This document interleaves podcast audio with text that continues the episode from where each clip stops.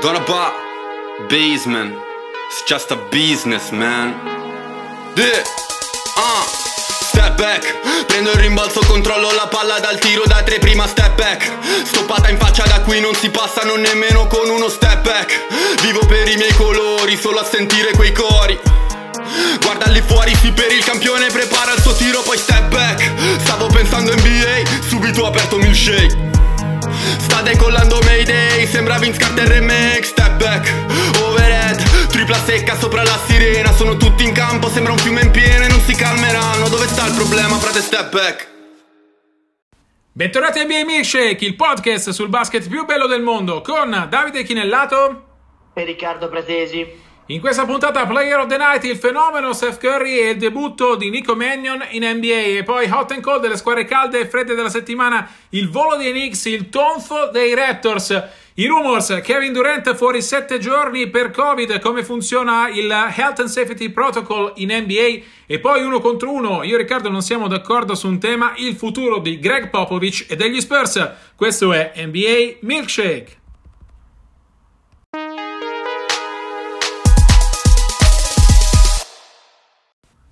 Player of the Night, andiamo nella baia, Riccardo, Golden State Warriors, ovviamente riflettori puntati su Steph Curry, 92, avete capito bene, 92 punti nelle ultime due partite, abbiamo ovviamente ancora tutti negli occhi i 62 con cui ha steso Portland, nuovo massimo in carriera, un bel promemoria per tutti quelli che pensavano che Steph fosse all'epilogo della sua epopea, poi ne ha fatti 30 in tre quarti con Sacramento e ci ha regalato, e partiamo da qui Riccardo, Uh, il debutto di Nico Mannion in NBA, ottavo italiano della storia, ha giocato poco meno di 8 minuti, nessun canestro, due rimbalzi, due assist, buona personalità, era in campo ovviamente nel garbage time a partita già chiusa, uh, però insomma ha fatto vedere che nel complesso Warriors, nel contesto Warriors ci può stare. Io ho parlato con Nico qualche giorno fa per un'intervista uscita su Gazzetta, mi ha fatto una grande impressione soprattutto a livello di testa, ha detto voglio imparare, soprattutto da Steph che è sempre stato il suo idolo, insomma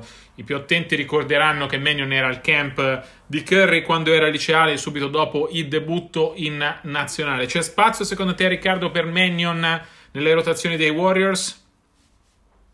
Ma spazio tra i primi 8-10 sarà durissima inizialmente, visto che per fortuna dei Dubs insomma, sembrano essersi rimessi in carreggiata, soprattutto con il rientro di Green che ha un grande impatto principalmente in difesa e anche a livello di carisma ovviamente su, insomma, per spronare i tanti giovani della squadra. A questo punto se i Warriors potranno giocarsela in chiave playoff è difficile immaginare un ruolo cruciale in rotazione. È altrettanto vero che ai margini della rotazione, visto che secondo me i Warriors non sono particolarmente lunghi, diciamoci la verità, eh, io credo che Nico possa ritagliarsi il suo spazio. Insomma, Toscano, l'altro two-way player, non è esattamente Ray Allen eh, o una point guard di, di, chissà quale livello. Eh, un, una, un giocatore che addirittura è partito titolare per i Warriors in questa stagione, ma onestamente a dimostrazione delle difficoltà in questa fase di ripartenza, se vogliamo chiamarla così, della franchigia della Baia Californiana. Io credo che in NBA ci stia, sono d'accordo sul fatto quando insomma, Nico in passato ha detto che si sente sottovalutato, insomma, la scelta del secondo giro eh, lui è contento di essere lì, eh, loro sono contenti di averlo, che sono due cose importanti, perché a volte per una scelta di secondo giro non è sempre scontato, a volte insomma prendi quasi il primo nome che capita e, e tiri dadi. In questo caso non, non, si aspettavano che cadesse al secondo giro. Lui è contento di esserci perché Steph è un po' mm, sempre stato il suo idolo, perché Warriors sono una franchigia competitiva e sono soprattutto una franchigia funzionale. Ho parlato anche con la famiglia, senza andare nel dettaglio, mi dicevano che erano molto contenti di eh, averlo lì non solo perché è una franchigia che ha un capo una coda, è un'organizzazione di qualità, insomma Steve Kerr, GM Myers, ne abbiamo parlato tante volte, ma anche proprio per lo stile di gioco, Davide, no? Perché comunque mm, Mannion è un giocatore che cioè, predilige anche la, la, possibilità di giocare in transizione, ha un ottimo decision making, ma è chiaro che se lo metti attaccare delle difese schierate NBA può far più fatica, invece una squadra eh, che gioca insomma un certo ritmo eh, con, eh, dando anche una certa libertà insomma, ai suoi point guard di eh, impostare il gioco in transizione, è chiaro che può diventare un buon fit. Io sono abbastanza fiducioso però ecco non vi aspettate 30 minuti a partita anche andando avanti perché se la squadra resta competitiva in grado di giocarsi quantomeno il play-in e poi eventualmente play-off è ovvio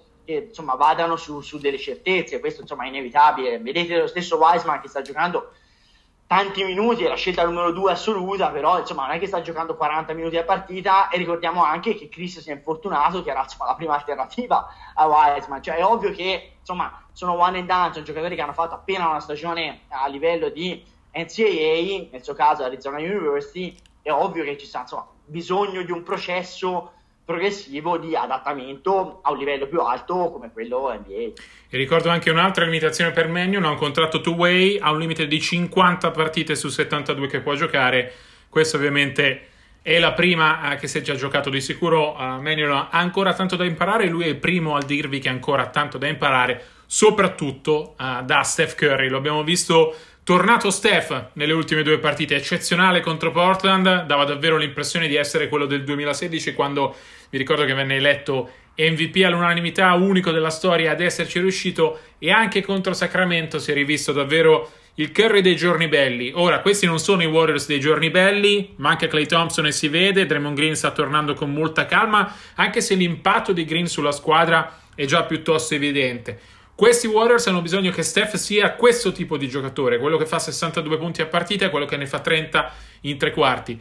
Quanto è sostenibile secondo te che Steph sia da qui al resto della stagione, ovviamente con gli alti e bassi normali, questo tipo di giocatore? Secondo me è l'unico modo per vedere i Warriors competitivi. Golden State è molto più indietro di quanto mi aspettassi, è partita con calma, ha bisogno di imparare, di registrare la squadra, ma ha bisogno secondo me che Steph sia questo, questo fenomeno sono d'accordo con te, non a caso io li avevo ottavi e quindi ultimi qualificati a playoff nel power ranking di inizio stagione che ho fatto per The Shot e avevo scritto se Steph Curry fa il fenomeno per tutta la stagione. Allora, io credo che la, l'incognita sia più di tenuta atletica, Davide, fisica, che insomma di valore assoluto, perché Steph secondo me è paradossalmente sottovalutato in America, non tanto in Italia, ha un, ha un brand internazionale straordinario ma in America insomma c'è la tendenza a preferire i giocatori che secondo me eh, non li andrebbero preferiti. Mm, ti cito l'Arden o il Durante della, della situazione che magari se parli fisicamente non c'è paragone parliamo con KD neanche vicino ma eh, quando prendi il pacchetto completo, no, Davide, cioè che non è solo il talento puro da PlayStation, ma è la capacità di eh, essere leader, la capacità di avere minimi effetti collaterali all'interno di un gruppo di lavoro, secondo me si fa preferire a giocatori che magari sono considerati di un livello nettamente superiore a lui e secondo me non è così. L'incognita è giocando 72 partite in un calendario particolarmente compresso, come dici tu, le alternative sono abbastanza relative, soprattutto eh, sul piano realizzativo, parliamoci chiaro, perché comunque Wiggins è un giocatore dei punti li può mettere, ma non sempre sono punti vincenti, pesanti che contano per la, per la W. Ecco che eh, lui, non può prendersi pause è vero che è reduce da un anno di fondamentalmente quasi inattività e questo gli, gli permette di essere più fresco, che è, che è, un grosso vantaggio. La mia paura è che fisicamente, insomma, mh, l'incognita è se potrà reggere o meno e questo non so come la vedi tu e ce lo dirà solo il tempo. Sì, esatto, non resta che aspettare perché di sicuro Curry ha i numeri per essere questo fenomeno però è un giocatore che nell'ultimo anno, negli ultimi 14 mesi ha giocato solo 5 partite. Avete visto quanto era arrugginito nelle prime gare della stagione. Ricorderete, magari no, ricorderete magari il video delle 105 triple in 5 minuti. Però quel video arrivava dopo due partite di 4 su 30 da 3. Eh, per cui aveva sicuramente bisogno di ritrovare ritmi, eccetera, eccetera. Ma aveva anche testato su. Mh, la routine della stagione NBA su quanto impatto sul suo fisico, comunque segnato da quasi un anno e mezzo di inattività, avranno i rigori della stagione NBA.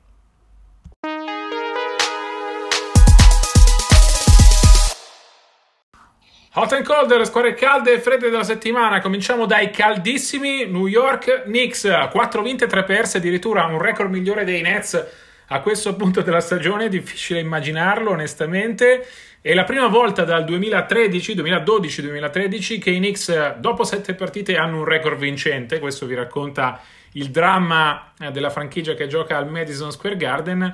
Soprattutto i Knicks hanno vinto quattro delle ultime cinque partite, lo ammetto Riccardo, non me l'aspettavo assolutamente di vederli così. Ovviamente eh, Tibodo l'aveva detto dall'inizio che lui non era un coach per la ricostruzione, ma era un coach per le vittorie. Sembra aver convinto i suoi giocatori dell'importanza di vincere. Io onestamente non sono convinto che vincere sia quello di cui New York ha bisogno in questo momento, no? Forse è meglio sviluppare non solo gli RJ Barrett della situazione, ma anche i giocatori che non stanno giocando, come Obi Toppin che è infortunato, o Quickly che abbiamo visto ehm, poco in questa prima parte di stagione. Ti ha sorpreso New York così vincente subito? È molto presto, ma assolutamente sì, mi ha sorpreso. Eh, credo, io non sono, sai bene, un estimatore di Tibolo perché ho vissuto 12 mesi a Minneapolis seguendo i suoi Wolves. Secondo me, a combinate di cotte e di crude, gli input di essere un giocatore, un allenatore, secondo me, obsoleto sul piano tattico e di essere una persona poco elastica uh, sul piano dei rapporti interpersonali, soprattutto con i giovani. E, e, e i Knicks hanno un core giovane che devono sviluppare. Con questa premessa, gli ho sempre riconosciuto la capacità, diciamo, di, come dire, get the job done, come dicono in America, cioè di essere un, un coach pragmatico che il minimo sindacale te lo porta sempre a casa, rispetto a allenatori magari più fumosi che fanno tante chiacchiere e, e, e poco, uh, tanto fumo e poco arrosto.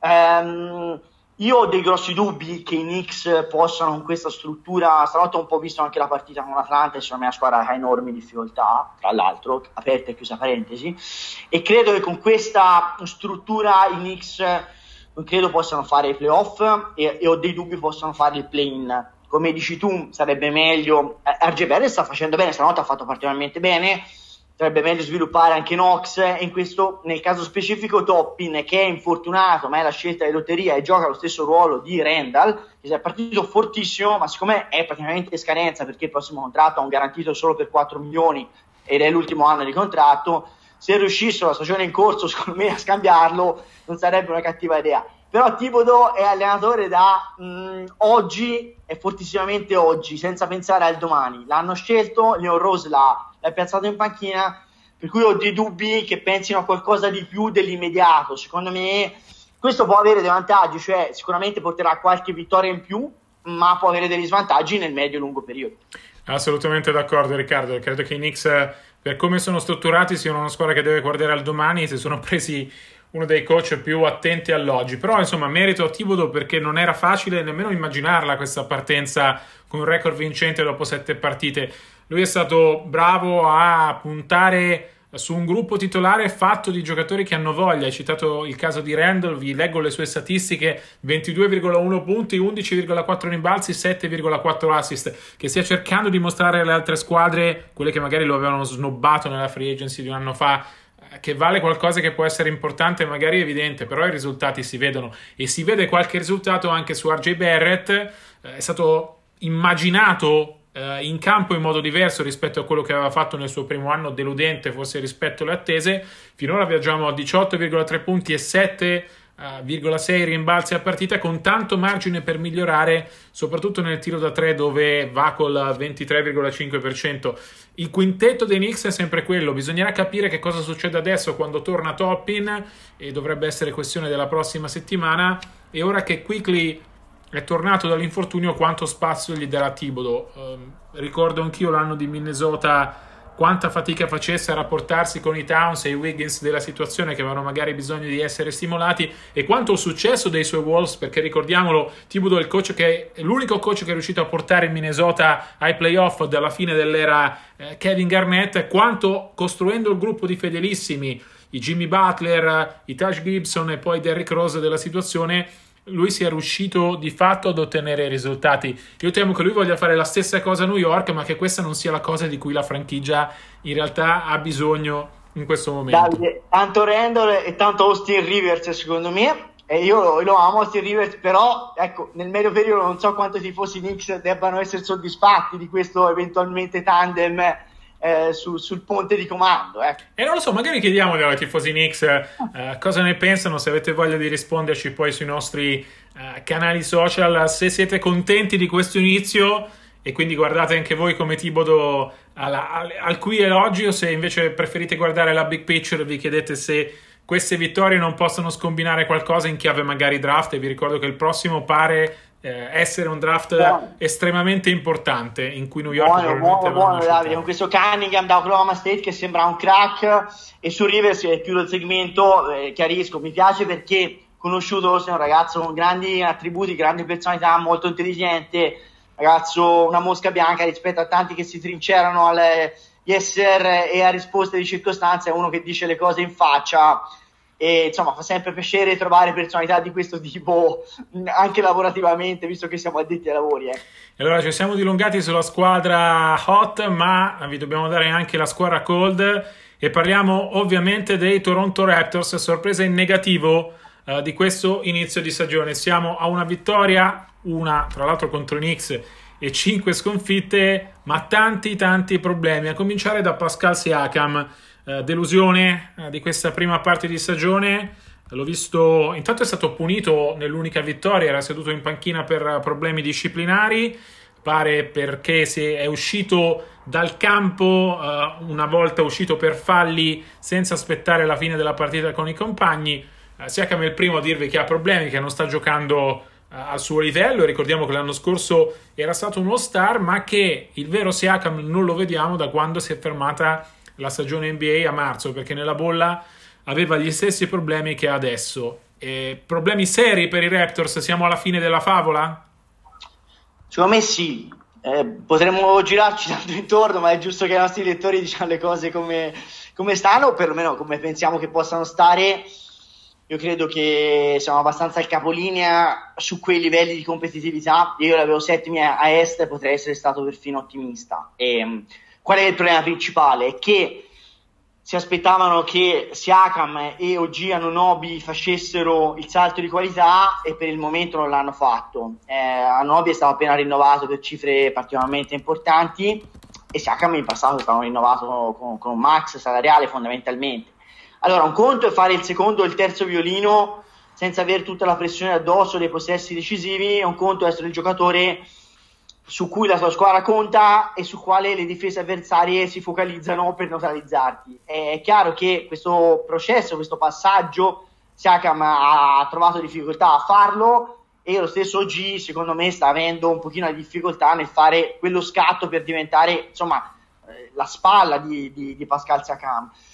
E Lowry comincia ad avere un'età, io sai che non sono mai stato un estimatore, ma il meglio lo dà come, come giocatore di grinta, no? di, di, di, esempio in campo, non è un giocatore finesso di particolare IQ cestistico, ma è un giocatore di garra.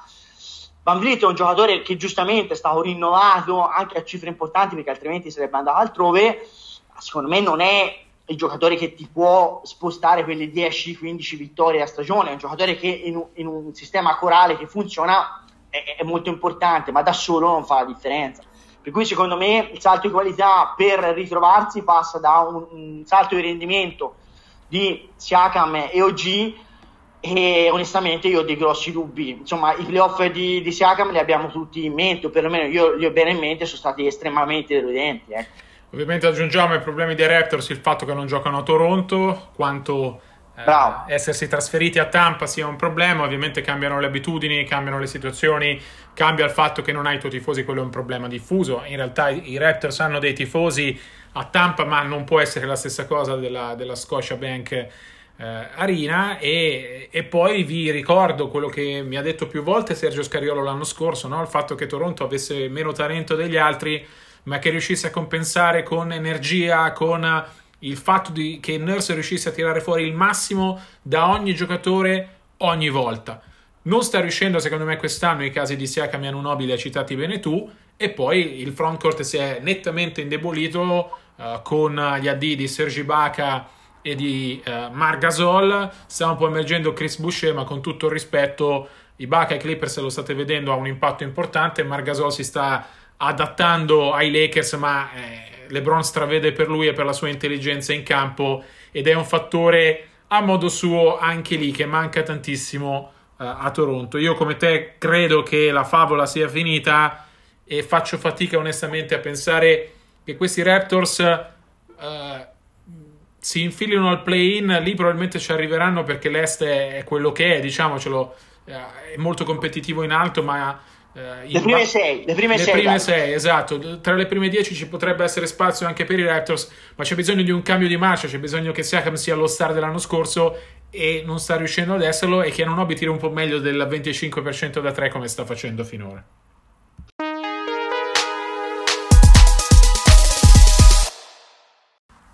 Questo è il rumor, la voce della settimana, non parliamo di mercato stavolta, ma dell'assenza di Kevin Durant messo in quarantena eh, preventiva per questioni di Covid. Sarà fuori una settimana, si perderà quattro partite di Brooklyn, a cominciare di quella di stanotte, sono eh, le 19.10 di martedì contro i Jets. Ora, eh, che succede? Come funziona tutto questo? Durante il Covid l'ha già avuto a marzo, lo disse lui stesso pubblicamente pochi giorni dopo la sospensione della stagione NBA, però l'NBA ha creato dei protocolli molto molto rigidi che valgono anche per i giocatori che il Covid l'hanno avuto.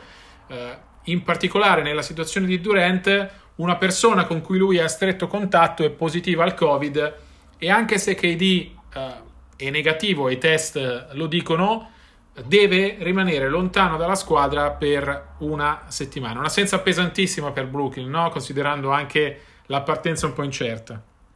Assolutamente sì, eh, proprio per chiarire, là, se un giocatore è positivo, proprio di servizio, perché insomma, su Twitter tanti lettori me l'hanno chiesto, ci stanno chiedendo per capire meglio, cerchiamo di darvi tutte le facce di una medaglia, poi ognuno si fa la propria opinione.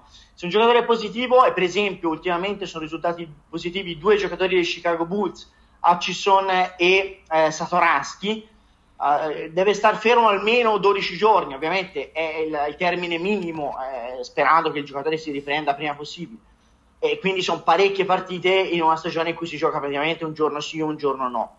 Se un giocatore non è positivo, ma il contact tracing, cioè viene, viene tracciato ed è stato a contatto con persone sicuramente eh, risultate positive, eh, ci sono appunto dei protocolli che fermano dei giocatori può sembrare paradossale ed è paradossale come nel caso di Durante che ha già avuto il Covid, eh, però c'è una procedura, un protocollo eh, formale che appunto eh, è un effetto collaterale di questa situazione purtroppo di pandemia che onestamente mette in difficoltà l'NBA come tutte le leghe, le leghe americane inevitabilmente. Ora, eh, ricordiamo anche eh, una volta di più Davide, poi se vuoi dettagliarlo, che proprio per questo anche in funzione della, diciamo, uh, de, de, della diffusione poi del vaccino sul territorio americano, l'NBA ha mh, spezzato in due la stagione. Uh, una prima parte, insomma, uh, fino a marzo inoltrato, che è stata immaginata,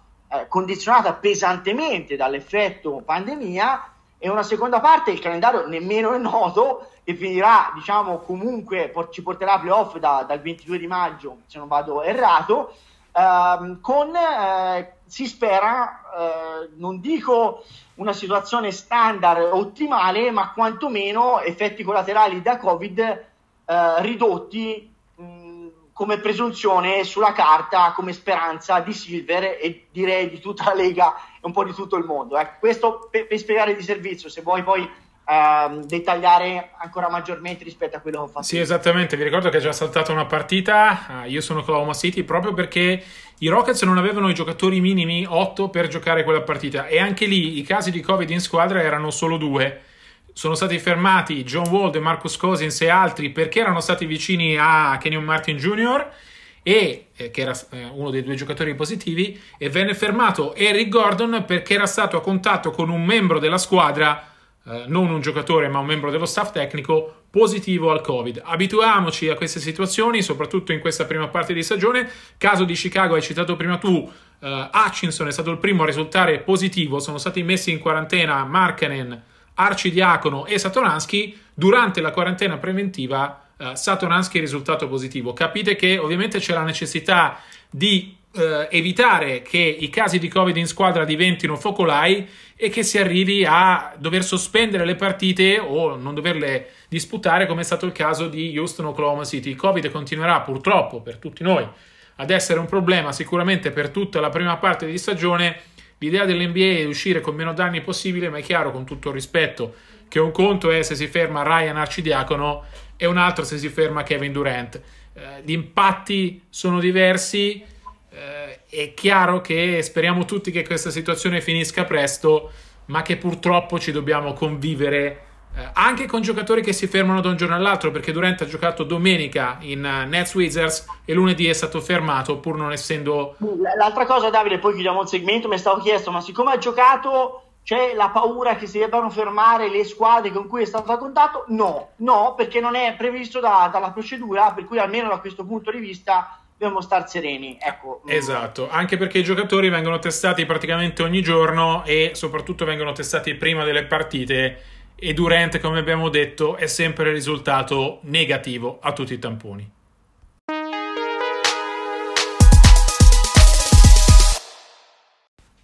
One one, io e Riccardo non siamo d'accordo su un tema, il futuro di Greg Popovich, gli Spurs li state vedendo tutti, due vittorie nelle prime due, poi quattro sconfitte di fila, l'ultima pesante in casa contro Utah e allora viene da chiedersi se non sia arrivato il momento per Pop di farsi da parte, non perché non sia più bravo come coach, ma perché ha 70 anni suonati, quest'estate allenerà finalmente le Olimpiadi, speriamo tutti, incrociamo le dita, e gli Spurs sono in una fase di ricostruzione per cui è difficile immaginare che un 71enne alla fine della sua carriera possa guidare questa squadra alla ricostruzione. Riccardo, perché deve farsi da parte Popovic?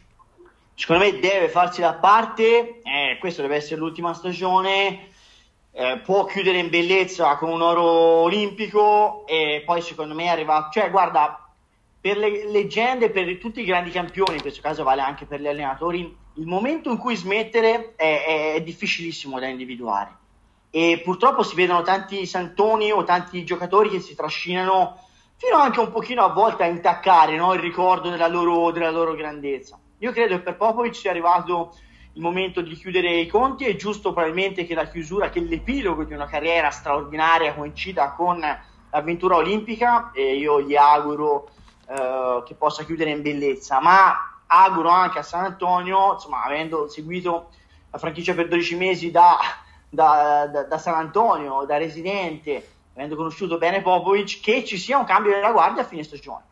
E la motivazione è molto semplice, non è che Popovic abbia disimparato ad allenare, eh, voglio dire, è semplicemente è quello, però gli schemi, la, la, la, capacità di relazionarsi con dei ragazzi di 20 anni per una persona di 70 che ha vissuto in NBA fondamentalmente molto diversa ed è stato anche, tra virgolette, viziato dall'avere dei campioni che erano soprattutto delle grandi persone, no? Da Tim Duncan a Manu Ginobili, che gli hanno permesso di sviluppare, anche grazie a, alla mano di Popovic da leader, eh, una, una, dinastia straordinaria e per certi versi irripetibile. Ecco, queste condizioni non ci sono più. Allora tu vai a rapportarti a 70 anni con Keldon Johnson, con eh, Walker, con Morray, che sono giocatori giovanissimi completamente diversi come approccio alla vita alla pallacanestro che avrebbero bisogno secondo me di un Atkinson cioè di un coach più moderno proprio nell'approccio mm, di, di, di relazione con questi ragazzi prima ancora che l'approccio di basket per rendere una destinazione come San Antonio che non è sexy e io lo so bene ci ho abitato dal punto di vista dei free, dei free agent eh, più, più appetibile perché altrimenti se vai e finisci nelle, tra virgolette, tra le grinfie di pop, che ti fa anche da istruttore di vita, ma questi ragazzi nella grande maggioranza dei casi hanno, vogliono il successo immediato e pochi discorsi e quindi eh, ci sarà sempre meno la fila per andare a giocare lì e secondo me con il poco materiale umano, soprattutto avendo sbagliato eh, con eh, insomma, max salariali Aldridge e De Rosan, si rischia di rimanere in un limbo perenne, anche se questi giocatori, insomma, De Rosan sarà in scadenza a fine stagione. Io credo che veramente serva sbarazzarsene, cambiare tutto, ripartire dai giovani con un allenatore giovane. Dimmi la tua, perché questo è il mio argomento, diciamo, di la, la, la, la parte accusatrice, ecco. È l'accusa. Allora, io credo che gli Spurs non possano chiedere a Popovic di farsi da parte e debbano aspettare che sia lui a maturare questa decisione. Credo anche che sia stato, sia stato eh, rallentato in questa sua decisione dalla pandemia. È evidente che Pop voglia allenare Team USA alle Olimpiadi, magari avrebbe deciso di farsi da parte eh, quest'anno, questo 2020, se il 2020 non fosse stato l'anno del Covid, ma fosse stato l'anno delle Olimpiadi.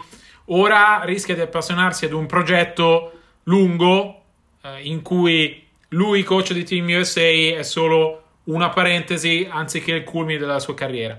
gli Spurs, per tutto quello che Pop è, una leggenda, uno dei migliori coach della storia NBA, se non il migliore, uno che per vent'anni e più ha tenuto eh, gli Spurs sulla cresta dell'onda, credo che San Antonio debba aspettare che sia lui a decidere di farsi da parte e nel frattempo pensare a chi potrà sostituirlo, perché eh, è inutile girarci intorno. Eh, Pop è un santone, tutto quello che volete, ma eh, l'età prima o poi bussa alla porta di tutti e cominciano ad essere tante le primavere, eh, le primavere di Pop. Non so se ci sia l'erede giusto, Becky Hammond l'abbiamo vista in panchina subentrare ufficiosamente, perché poi in realtà quella è una sconfitta che resta nel curriculum di Popovic a, al, al, coach nel corso della, della partita uh, contro i Lakers.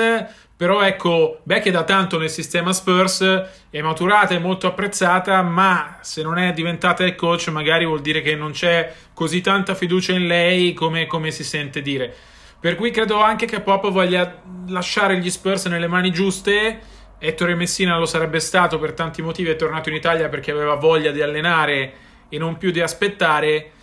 Tornando al tema centrale del nostro, del nostro one-on-one, eh, temo che gli Spurs siano nelle mani di Pop, vedremo come si sentirà dopo aver vinto l'oro con Team USA a Tokyo. Abbiamo contato? Glielo, già, glielo do, glielo do. Mi okay. sento di darglielo. Va bene, va bene, va bene. Poi, poi, vediamo. Poi ne riparliamo.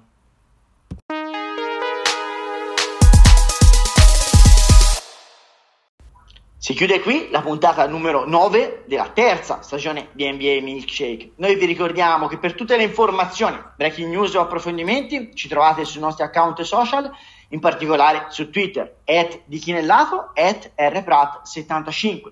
Vi ricordo che le musiche sono una coproduzione Groove Frequency e Donna Ba e vi do appuntamento, come sempre, a martedì prossimo. A presto e buona NBA!